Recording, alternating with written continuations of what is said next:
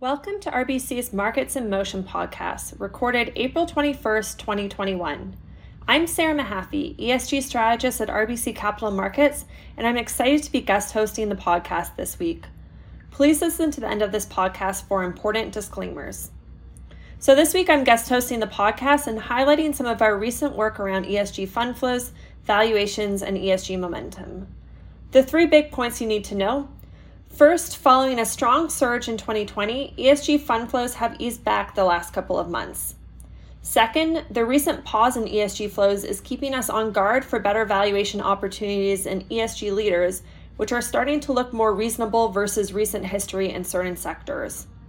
And third, the REIT sector moved up the rankings in our ESG momentum analysis this month. If you'd like to hear more, here's another three minutes. And while you're waiting, just a quick reminder that you can subscribe to this podcast on Apple, Spotify, and other major podcast providers. If you like the podcast, please rate and review it to help other listeners find the show. Now, moving on to the details. So, first on sustainable fund flows. So, dedicated sustainable equity funds saw net inflows hit another new record in 1Q. However, within the quarter, net flows hit their high in January and eased back in February and March. This does not change our longer term positive view on the shift towards sustainable investing, but in the near term, we think that weaker year to date fund performance tracker records and strong inflows into value funds may have dampened sustainable fund flows recently. Digging down into specific themes, most categories have seen inflows ease back, though clean energy focused funds have seen the biggest deceleration recently.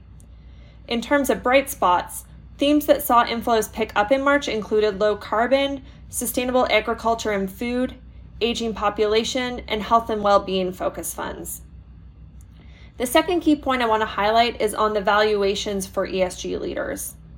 After a strong 2020, most of the ESG leaders baskets that we track have underperformed in 2021, keeping us on guard for better valuation opportunities in ESG leaders.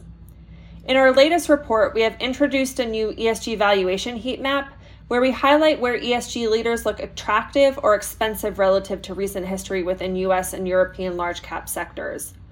While we don't yet see deeply compelling valuation opportunities for ESG leaders in any sector, they are starting to look more reasonable versus recent history within utilities, industrials, healthcare, and consumer in both US and European large cap sectors. We also ran this analysis within US mid cap, and within US mid, Valuations for ESG leaders look more reasonable versus recent history within healthcare, financials, staples, and tech. The last point I want to highlight is that the REIT sector moved up the rankings in our ESG momentum analysis this month. Within the S&P 500 index, the real estate sector moved up the ESG momentum rankings in April, which looks at sectors which have seen the most improvement in ESG recently, leveraging data from Sustainalytics.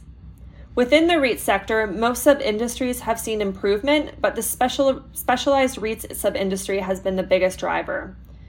When we analyze sustainable fund positioning within sectors, the broader real estate sector has just screened as a neutral in actively managed sustainable funds, but improving ESG scores help, could help improve their weighting.